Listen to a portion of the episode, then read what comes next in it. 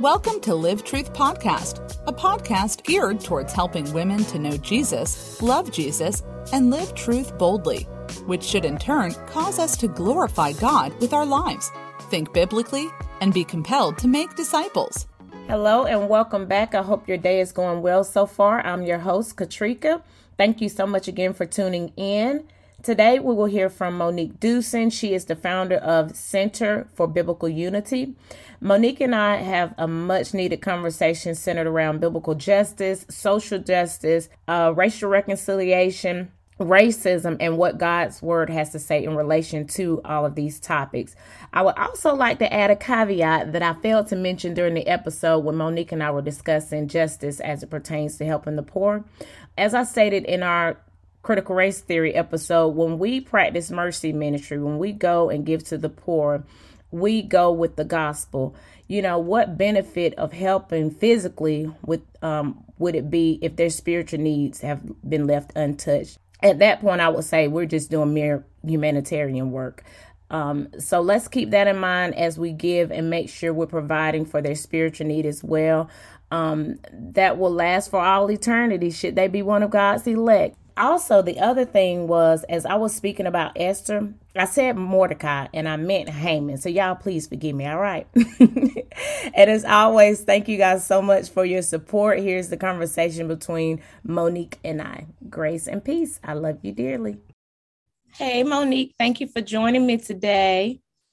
Hello. Thanks for having me. Of course, of course. If you will, tell us a little bit about yourself and how you came to faith in Christ. Well, my name is Monique Duson, and I am the co founder of the Center for Biblical Unity. We're based in Los Angeles, California. Um, gosh, my faith in Christ, how did I come to faith in Christ? It's not like I forgot. Um, I was a teenager. I was 15 and was in high school. I was in 10th grade. And um, a friend of mine invited me to go to youth group, mm-hmm. but she actually called it Club EM and made you know and said it was a teen club. And you know at that part of the 90s um late 90s teen clubs were like a popping thing. And you know everybody was like oh did you go to this club? Or did you go to that club? She never told me it was a youth group. Uh-huh. so i'm thinking i'm going to a teen club. I'm like ready. I told my i don't know. I think i must have lied to my mom because my mom would not have let me go to somebody's teen club. And so i meet her like at our little meeting point and we walk to this church Mm-hmm. And I was like, what are we doing at this church? I got on like a little shirt and everything, right. my tummy out. And, you know, I was like, and she was like, well, Club EM is like a youth like hangout place and stuff like that where, where I go to church. And I was like, you told me it was a club. And there it was. And so I went in, I stayed my friend's name was Tracy. My gosh, I haven't talked to her in years. Mm-hmm. And from there, I just began to meet people. There were quite a few kids from high school there. And through staying, um, I actually heard the gospel and actually was able to develop a relationship with Jesus, or um, uh, I guess the understanding that um, there was a God and he was bigger than me and outside of me and um, outside of time. And you know some of what those things meant for me as a kid growing up in in kind of a chaotic home and so i wanted what the youth pastor was offering. And from there, I developed relationships with youth leaders, and they really spoke into my life. Um, two in particular who just stayed with me on my journey um, through high school and um, through like my high school years and into college where you know i could call on these people for anything and they, they taught me the importance of prayer and worship and in reading the word and stuff and so yeah that's that's it. I was tricked. I was like, I thought we was going to a club. Amen. And praise the Lord that the Lord had some people stand by you and walk alongside you, you know, throughout your walk um, to disciple you, because a lot of times that's what's missing. You know, sometimes we can get taken to these places and, you know, profess Christ, but then don't have anyone to walk alongside of us. So we left and fall back out into the world, you know. So yeah. praise the Lord for that provision that He um, had waiting for you. Excuse yeah, me. I was completely shocked. I bet you were. I tell people when I first came to Christ, it was just like supernatural, you know, just from dead you literally go from death to life and you see things so much differently you know um mm-hmm. so i mm-hmm. understand that shock because i had told one pastor that i felt i felt supernatural he was like you're normal but then i didn't realize that i have the power of the living god living on the inside of me so that was what i was experiencing but mm-hmm. he didn't know to tell me that you know um yeah. so yeah i can relate to that um, well, well, today we'll be discussing social justice, uh, well, a biblical perspective of, of social justice, or not biblical justice, social mm-hmm. justice, racial reconciliation. And so, my first question I would like to ask you is that what is the difference between social justice and biblical justice? Yeah, great question.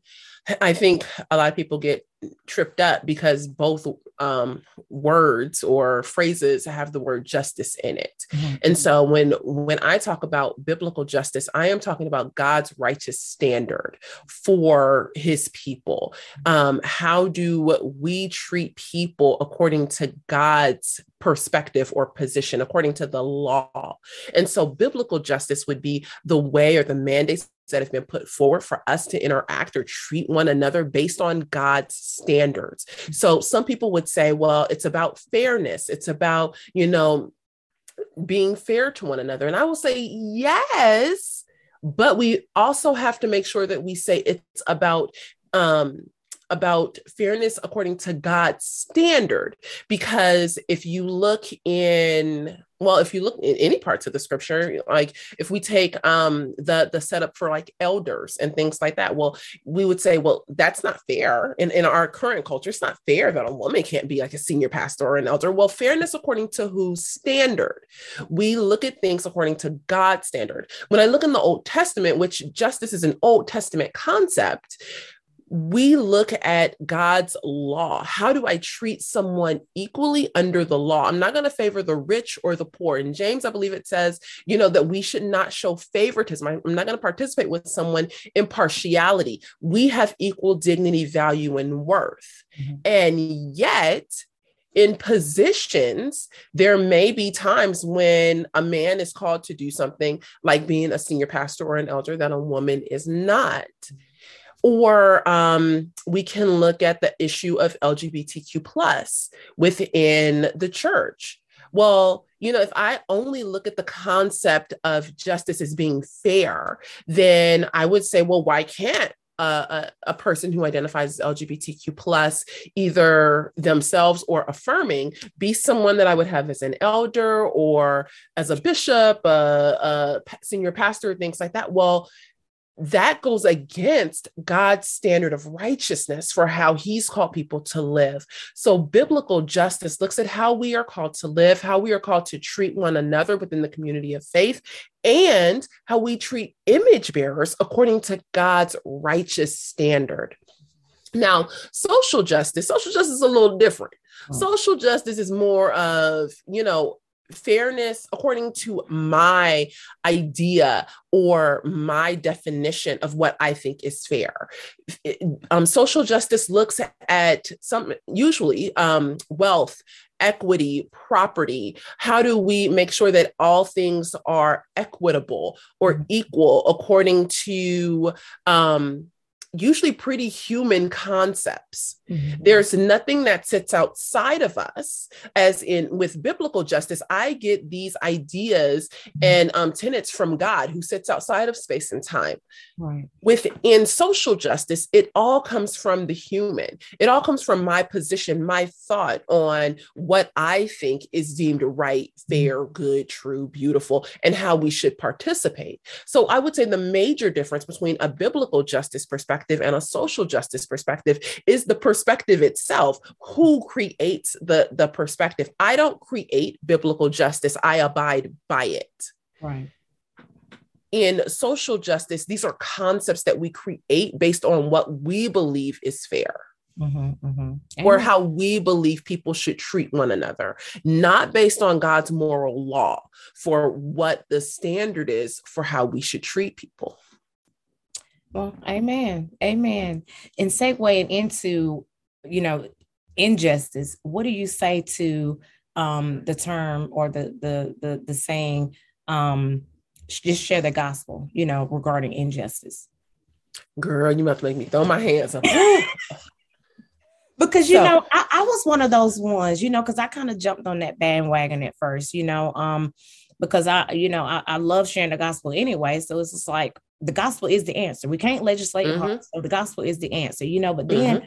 i started to look at different situations i'm like but what if i don't say nothing about this or what if i don't do something about this or you know and so then i kind of started having second thoughts so what, what do you say to that yes we need to share the gospel Mm-hmm. I, definitely 100%. percent mm hmm And I also need to be in line with what the word of God tells me to do. So, how am I supposed to respond to injustice? Mm-hmm. How do I respond to the poor, the needy, the orphan, the widow? How do I um, respond to those who the Bible considers oppressed people? Now, social justice over here is going to say these are all the categories of oppressed people. Well, mm-hmm. no, biblically, what does the Bible say about oppressed people? What what um, makes you um, be considered someone who is oppressed or at mm-hmm. risk of oppression. And then how do I respond to that? Now, the gospel is what will change the heart, which will hopefully lead to lasting impact. Right, right. But while I am waiting for that gospel message to transform, I still need to be about doing the righteous acts that God has called me to. Mm-hmm. So I'm not, does that answer your question? It does, but I want you to delve a little bit deeper when you say do the righteous acts. Like give some some examples of like some righteous acts regarding um combating injustice or or or um addressing injustice. So let's take it biblically. Let's look at the rich man and Lazarus. So the the story goes that there was um a rich man and a poor man. Mm-hmm. And the poor man Lazarus, he he just sat at literally the entryway of this man's house, this rich man's house every day. How do we know that he sat at the, the entryway of this man's house? Because the, the scripture says that the rich man had to walk over mm-hmm. um, Lazarus while the dogs literally licked his sores. And this man would have just loved to get um you know a piece of crumb that would have fallen from this guy's table and all these things well they both died Right. They die. Lazarus goes and he sits in, in the bosom of Abraham or in paradise and the the rich man goes to hell well what was it that that the, that we can glean from the story mm-hmm. part of what we can glean from the story is that this man who um I think if we were we look deeper into the story, would have understood the moral laws of God based on the Old Testament. Mm-hmm. Yet he didn't participate righteously because he stepped over the poor. Mm-hmm, mm-hmm. When we look into the Old Testament, we see how we are to mm-hmm. treat the poor. We see how we're supposed to mm-hmm. treat the widow. We see how we are mm-hmm. supposed to treat people. Right. We have the Ten Commandments that also give us instruction on how to treat one another. And so when when we look at you know injustice today i think we need to one clearly define well what is injustice? Is is injustice um or what is being called injustice part of what god would say is a, a, biblical form of injustice? But when we see injustice we act upon the injustice. I don't just walk over you know the poor person that is in my sphere of influence. Right. that would be a form of injustice Mm-hmm. Now, yes, do I do I pray about well, how can I, you know, serve this person? Um, what would the Lord have me do? What is the biblical thing to do? We're not trying to, and, and today I, I, feel like it can get a little tricky because you have um, homeless people on a lot of off ramps and people who are, you know, right there drinking and shooting drugs and all of that stuff. And I'm not trying to give you money to um, to enhance your habit. Oh. But how can I work to help the poor? How can I work to help the orphan or the widow? These are things that we should still be considering in in you know 2022. It's not that, you know, that was just something that was written in the Bible. Mm-hmm. Amen. I, th- I, think about Esther, Esther with Mordecai and how Mordecai wanted to kill the Jews. Um, and she basically re- pretty much risked her life to go before King Xerxes and um, call Mordecai out on that. So I think about, you know, that part of um, practicing justice too. Um, as you were speaking, that that just came to my mind. So, yeah. I, I, oh, sorry. I think another good one is um, Ruth and Boaz.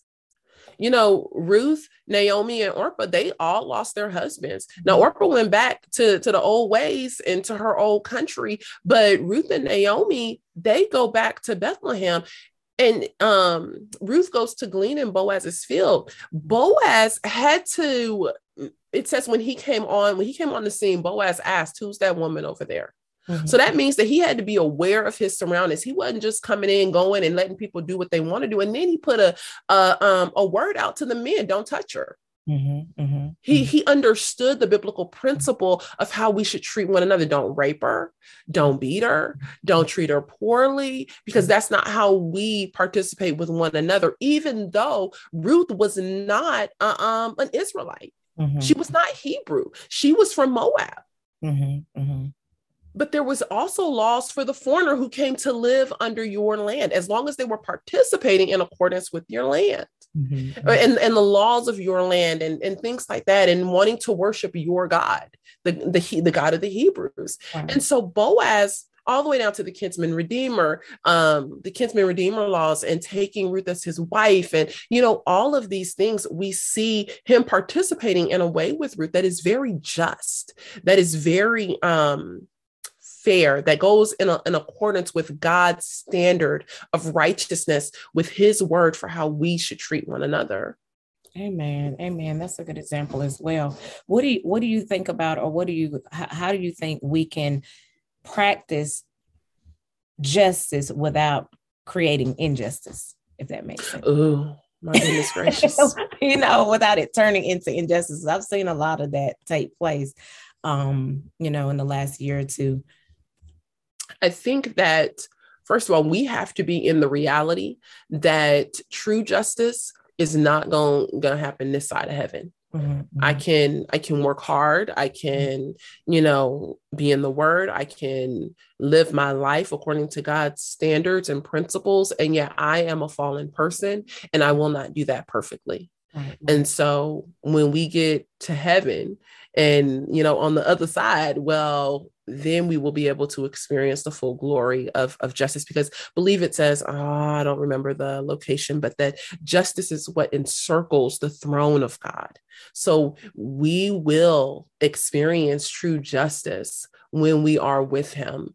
Mm-hmm. Um, but how can we do justice here without creating injustice? Well, I think for the first part is to get into the word to understand the, these definitions what is just, what is unjust according to God's standards, who are oppressed, who are marginalized according to God's standards. But then it's also to understand the dignity, value, and worth, the imago Dei every person is created in God's image. And because they are created in God's image, they have dignity, value, and worth. And so I don't care if you are Christian or non-Christian, I participate with you in a in a specific way because you are created in God's image. What does that mean?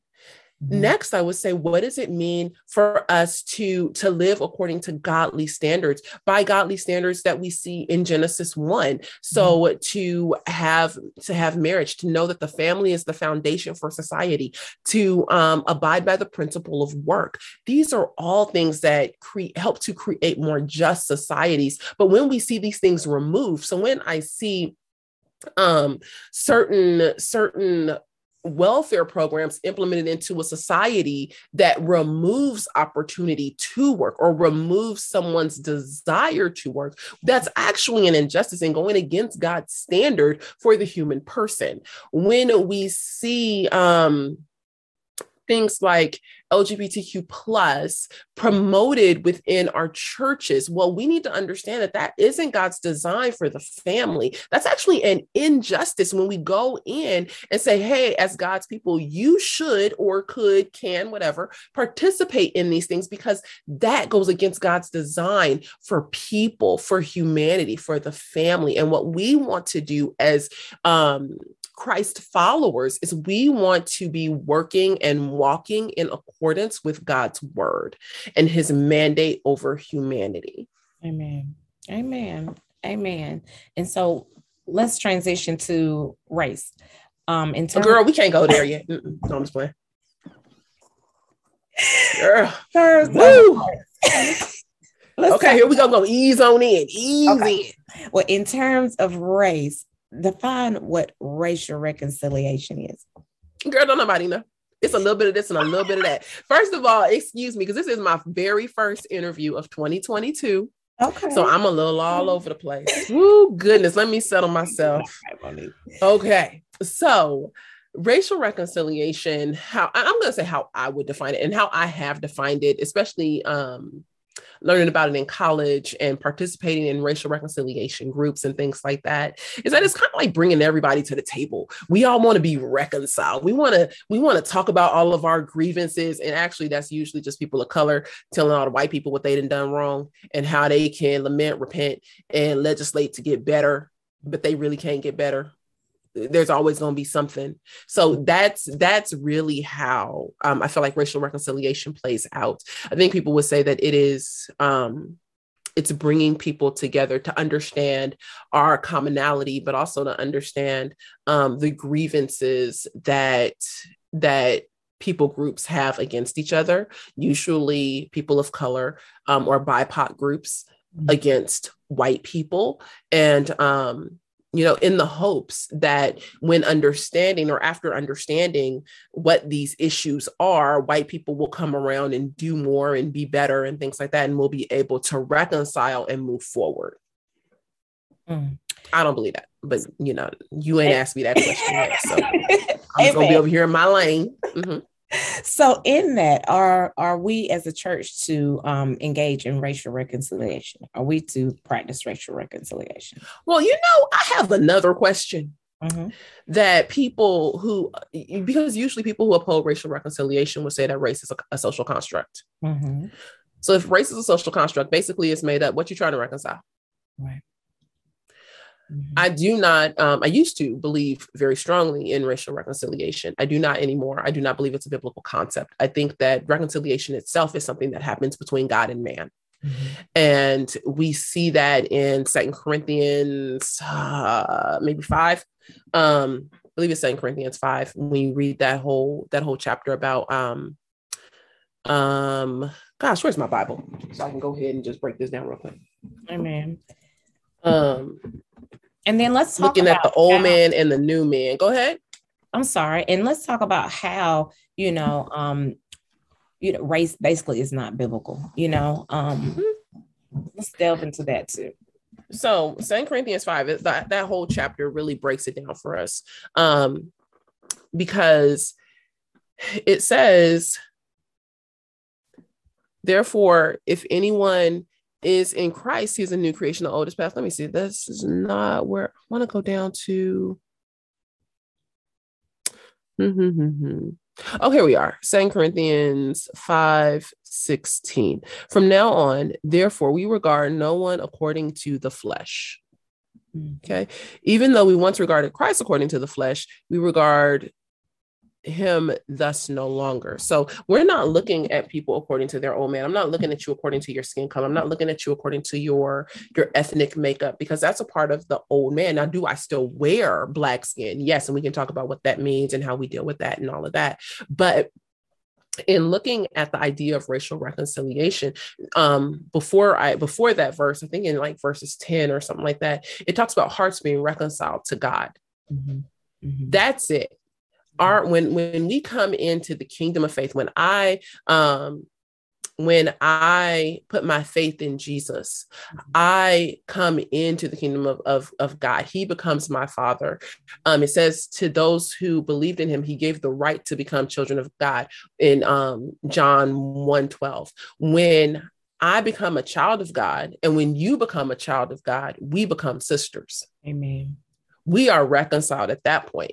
Mm-hmm. There is no extra work, no matter if you are Black, white, or otherwise, that needs to be done for our reconciliation. Now, if we have a, a issue, we had a falling out or something like that, we might need to talk and, and come to a better understanding of what happened. But to say we cannot be unified, we cannot be reconciled because of the color of skin or because of the past, well, I'm not regarding you according to your own man anymore. And people, I think many Christians really struggle with this. I struggle with this in thinking, well, if that racist decides that they now want to, you know, be a Christian, well, what am I going to do with that? Because just yesterday he was acting funny. Right, right. Mm-hmm. Well, what does the word tell me to do? That I regard you according, uh, um, no longer according to your old man. Mm-hmm. Mm-hmm. Now you you might have some things to work out. We can talk about all that. But if you've truly come into the household of faith, you're going to leave that old man old man behind. That's right. But if you come into the household of faith and you still acting funny, well, we might need to, you know, bring you into church discipline. That's a whole nother question and conversation of what do we do with racism in the church. But um racial reconciliation is based on the concept that you are still attached to that old man and that I am still judging you or acting in accordance with you from the place of that old man. We have to understand that we once we become adopted and family in the kingdom, we are truly family. Now, mm-hmm. how do we live that out? Amen. Amen. Uh, and speaking speaking of that, you know, I saw so much, you know, in the last year or two, you know, with blacks feeling like, you know, um, whites owe us, you know. Um, even seeing, of course, you probably seen some videos of, you know, how white people were having to kiss black people's feet. And, you know, it was just so sad. And I was just so angry because I'm like, mm-hmm. that is blasphemy to the cross of Christ. It's like saying the cross of Christ is not enough. How dare mm-hmm. we say somebody owe us something? You know what mm-hmm. I'm saying? Yeah. Like, like yeah. come to Christ, repent. Yeah, repent. But we don't owe anything else. They don't owe anybody anything else. We don't owe one another anything else but to mm-hmm. love one another, you know? Mm-hmm. So I just, that just, that just blew my mind. I was just like, I cannot, you know, I even yes. had someone come and tell me, you know, hey, it's some people down there on the corner. It's now's the time you can get whatever you want from them. Mm-mm. Mm-mm. And that's a see, prize, you know, mm-hmm. so just distraught by it. I just could not believe it. Yes. And, but that's the, that's the, the moment that we're in it's like this shame-based culture mm-hmm. um i would say that's that many white people i would say in the church and out of the church mm-hmm. live in mm-hmm. that they either owe black people and brown people something or that something needs to you know still be made right now if mm-hmm. you in culture and you want to live that way that's fine Mm-hmm. I have no jurisdiction over culture. Just like Paul said, I can't go and tell you what to do in culture. Mm-hmm. Culture is going to call, you're going to do that. But when you step into the church, we have an objective standard by which to live by. Mm-hmm. And we don't participate with each other from that position. I don't hold shame over you. There's not this, um, unpayable kind of debt that is owed to black and brown people mm-hmm. that that just isn't true we don't find that in the word and so we need to be um, proclaiming truth mm-hmm. and you know I, I feel like you know, I'm not a pastor or, you know, an elder, things like that, but I can use my voice still to proclaim truth. But mm-hmm. pastors and elders should be, you know, or I guess my heart and my wish is that they would be from the pulpits um, or small groups or at you know some uh, announcement something. Hey, don't be bound up to this. Mm-hmm. This mm-hmm. is a worldly hangup. This is something that um, the world wants to to to label you as a white privilege, white supremacist, um, you know, whatever. But in the church, we don't do that. Amen be free in the church, be free here, and know that we are all equal because we all do share in the Imago Dei. Amen. And it seems like you just answered my question. Um, but if you'd like to elaborate more, I was going to ask you, how do we address those that, you know, have the mindset that, or, or not just have the mindset, but display their actions in regards to, you know, kind of like sin being the super sin of all. Do you get what I'm saying? Like racism being the racism, super sin. I'm sorry, racism. Uh-huh. Racism being the super sin. Like mm-hmm. how, how, do how do we address that? Um, I feel like I would ask where do you, where do you find that biblically? Mm-hmm, mm-hmm. Like all have sinned. Mm-hmm. So, but where do you where do you find that racism is the original sin? Where do mm-hmm. you find that racism is the biggest sin? Mm-hmm. Um, where like where do you find these things you know i, I think you and goodness I, i'm in seminary but i haven't made it that far yet so but like in my mind i could say you know well the the sin of like messing with children because it says oh, it's better better you like tie a millstone around your neck and be thrown into the deepest parts of the sea. I, I don't know. That could be out of context. I'm just gonna put that caveat out there. But you know, I think that um, you know, there are different consequences for different sins. Mm-hmm, mm-hmm. But just because there's different consequences for different sins doesn't necessarily mean that you know this sin is is worse than that sin. No, mm-hmm. all sin separates us from God. Right. All sin keeps us from his glory. Mm-hmm, mm-hmm. And so racism is you know another sin. It's another um I think biblically we would call it partiality. Mm-hmm, mm-hmm. I could also, you know, call it tribalism. Mm-hmm, mm-hmm. You know, how people just kind of group together in their own tribe. But I, I think people would be hard pressed to find that racism is like, you know, the biggest sin on the planet, the original sin, America's original sin. Mm-hmm. Yeah, because I, I I know a couple of people that you know their their big mission on earth is to um, make everyone realize, you know, all the slavery that went on and how we're behind the eight ball, so to speak, and how, um, you know, we just, um, how, how everyone has misconstrued the, the, the color of the people in the Bible. And, and I'm like, at the end of the day, you know, Christ is what matters, you know, whether he's mm-hmm. blue, black, brown, he came to save us and he died mm-hmm. for us and that's at the end of the day was what matters now i don't have a problem with sharing history but when we make that the end all be all that's not what we're here to do you know what i'm saying and it can be yeah. a distraction and just and and then you got to think about you know are you making this an idol have you made your skin yes. an idol you know yes um so yeah and so oh, that's good yeah mm-hmm. um how do you how do we address um or or no why do you think that race is so bad now um why do you think things are so bad now in the terms of race gosh um it seems like we've taken the time for the worse uh, yes i would say that um I, I i honestly and i don't want to give all the credit to media mm-hmm. but i mm-hmm. do believe that a lot of it is blown up in the media mm-hmm. um we we are given a very skewed version of what happens. Um, and that is shoveled into our TVs, our computer screens, our phones. Um, you can, you know, be at the airport and the screen up at the top next to, you know, your flight number is going to have information on it. Mm-hmm. We, um, we are shown information that says that America is the most racist nation on the planet. Mm-hmm. And so everything that happens to a Black person is because of racism. Things mm-hmm. only happen to Black people.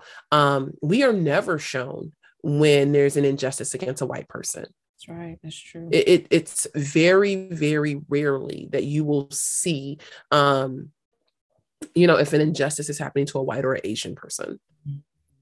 And I would say you'll see more Asian injustice than you will white injustice. On on screens or flowing through your social media and stuff like that. Um, I also think that there is a way that the church can talk about um, injustice, racism, and things like that, that then seeps out into the community. Mm-hmm, mm-hmm. And if the church supports it and the church is a pillar or a foundation, well, you know of course we should believe this too. I think there are a number of things that that feed into you know the way we have as a society embraced race at this time. George floyd was a, a horrible tragedy and i think the way that it was promoted and um you know actually the word that comes to me is pimped out. I feel like I feel like people actually pimped this horrible tragedy to be able to to continue to create a race narrative that actually isn't true in America today.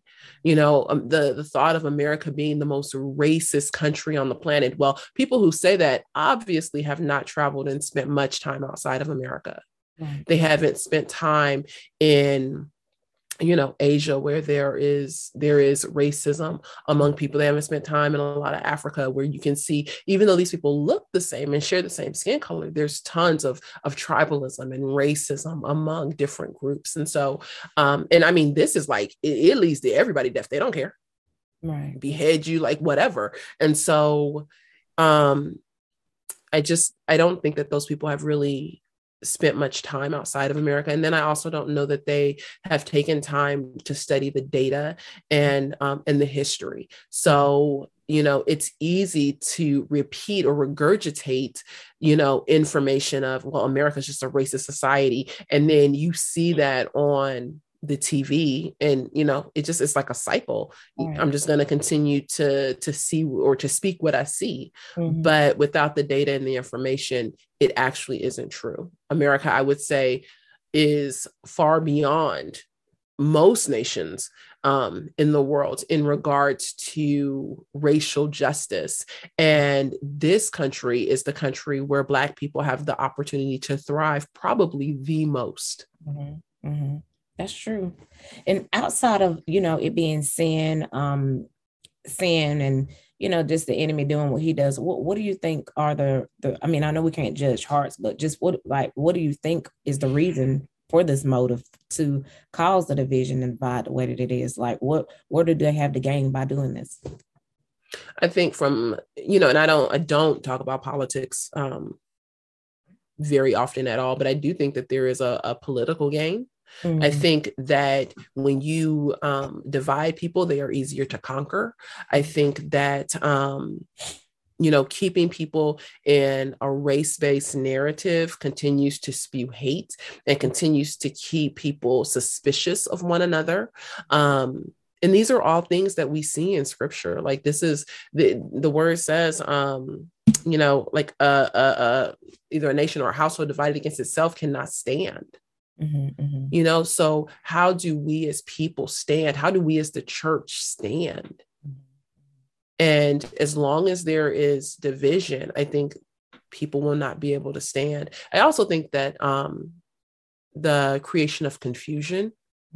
You know and i don't i'm not trying to judge people's hearts and say that you know this is an intentional you know creation of confusion and things like that but i do believe that there is an air of confusion mm-hmm. um, for many different reasons within America at this point, but also deeply within the church, people not knowing what to believe, not understanding definitions, mm-hmm. not um, not knowing who they are as um, Christ followers or as God image bearers. And so now, yes, I am going to go kiss your boot because mm-hmm. I don't know who I am.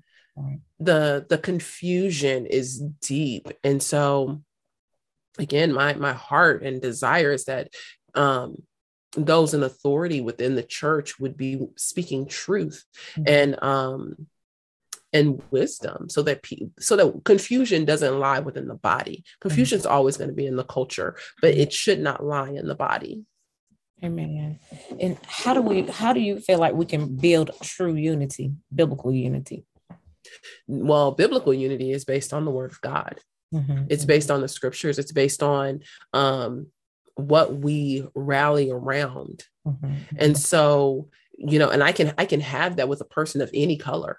Mm-hmm. Doesn't matter what your skin color is, what, you know, your socioeconomic status is, what do we believe? Right. And how do we move forward on that belief together? So my my position for biblical unity is that we you know, understand historically what the word of God means. I'm not looking, you know, for a newfangled word from the Lord or, you know, things like that. No, I'm looking at what has the word of God said. When John, when Jesus prayed for our unity in John 17, he prayed for our unity because it served a purpose. Our unity would show others that he is real, that he loves us, that he he was sent, you know, by the Father. And so um we need to to truly understand that our unity has to be centered on the scriptures. It has to be centered on the historic faith because we do have a culture that is watching mm-hmm. and people who need to know that god loves them.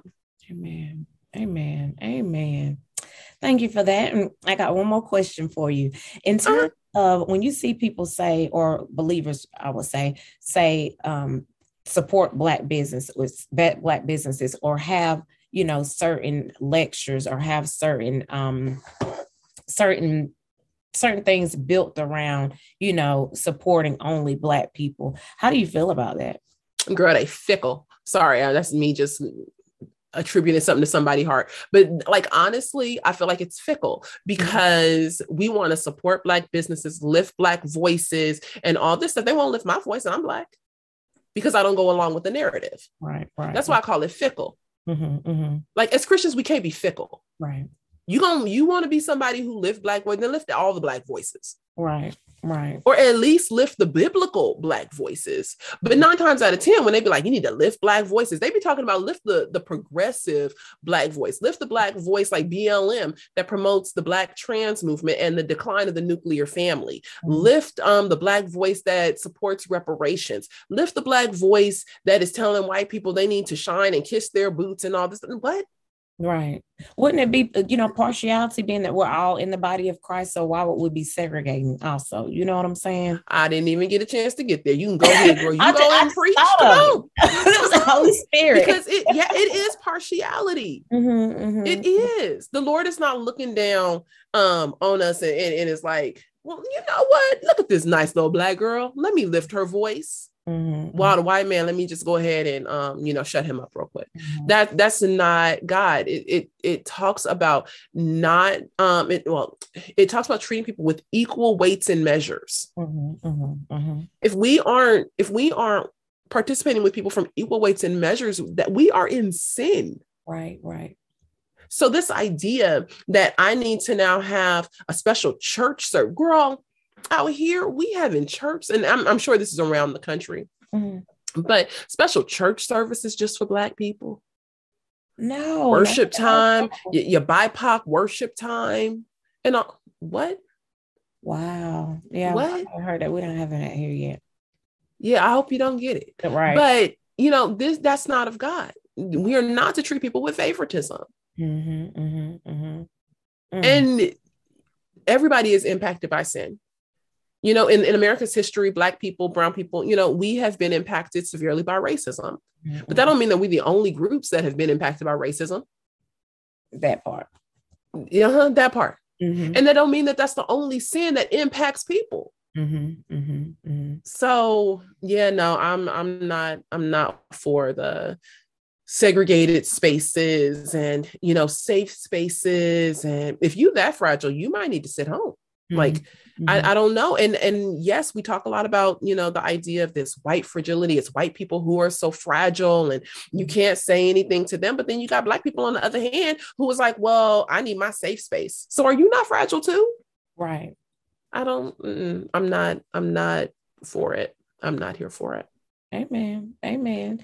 Amen. And and even thinking about the the terms, you know, race, when we break it down, like you were saying earlier, from a biblical perspective, it's either, you know, we're showing hate or partiality, and the answer is still the gospel. You know what I'm saying? Not all of these different methods and modes and just all these different um worldly ways of trying to, like you said, reconcile and you know, um being get, get being appeased and you know you offer me your forgiveness or or i'm offering you my forgiveness under these terms you know it should just be the gospel you know? So thank you for all of that. Um i know you weren't feeling well so you did an awesome job and so praise the lord for you. And, um, Yes. is there anything else you would like to share with us Um, just that people can get connected with the Center for Biblical Unity at centerforbiblicalunity.com. Um, that's our website. You can also follow us on Facebook, Twitter, Instagram. Join the family. Um, every Thursday, we do a family meeting where either my ministry partner, Krista, or I, or both of us together, hop on and we just do a live stream for an hour and we check in. Everybody can check in, say where they're from, what's going on with them, ways that we can pray for you uh, you know, at Center for Biblical Unity, we are family. And, you know, that's what I mean. And so that's what we're going to live out because that's what the word says, not just because I mean it, but actually because the word says it. So, how do we live in accordance with scripture's mandate for us to participate according to Ephesians 1 and 2 as family? Amen. Somebody. Okay. now, if you will, for us, will you share the gospel with our listeners to give them a chance to come to faith in Christ and encourage those who are already in Christ? Sorry about that. Um yes. So gosh when um when i think about about sharing the gospel um i tend to think about like the history like why do we even need a gospel? Well and what is a gospel? So mm-hmm. first of all the gospel is the good news. Um, that's literally what the word gospel means. It means good news. And what is the good news? The good news is that um, people who were once separated from a holy god now have an opportunity to be reconciled back to a holy god. And we see this in um, 2 corinthians 5 the ministry of reconciliation. Um, that has been afforded to us through the work of Jesus. And so, um, yeah, let me give a little a little history is that we have a God who is the creator of the world. He created the world, all that's in it, and he also created humans directly in his image. Unfortunately, our relationship with this holy God became severed disrupted when man chose to rebel against his creator. And we have spent every day and every moment since that time in a separation or rebellion. But thankfully, God sent his son, Jesus, to be a um, an, an, an offering or a propitiation, I think is the is the word that we find um, in First John 2 as an offering for our sin, a way back to the Father. He um, he came and he lived a perfect life that was not in rebellion to God, and then he was crucified on the cross, and his shed blood was was has made an offering or a way back, created a way back to the Father. He was our perfect sacrifice and by putting our belief and our hope our trust in him in john um, chap- chapter 1 it says that to everyone who believes in him he gives the right to become children of god and as we see in other passages of scripture we are as as children of God, we are adopted into the household of God. And as we are adopted into the household of God, we now have the opportunity for relationship with God, one, and, and which is the most awesome thing but then two we get to have a deep relationship with one another as children of god. We are family. And this is truly the the message of cfbu that there is possibility for you to have relationship with a very holy god and to have connection with other believers in the body of Christ who are brothers and sisters when you put your faith in Jesus. So there is that. And if you are a believer, please know that you are not alone. Please know that you have a multi ethnic, very diverse family that has. Um, that has millions and millions of people in it. And we see that from the time of Jesus all the way to today. God has done a great work in humanity. He has made a new humanity out of, you know, it says out of the nations, he creates one new people. And so, you know, know that you are not alone and that um, if you're watching, that I am praying for you. And I'm sure Katrika is also praying for you. All right. Amen. Thank you so much for that. So yes, if you and if you don't know Christ or if, are not a part of the family already and would like to be, um, please reach out to Monique and I. Monique gave you her information. You have mine, so we can celebrate you and get you plugged into a great Bible teaching church. Yes. And so we thank you for your time, Monique. I thank you guys for listening and grace and peace until next time.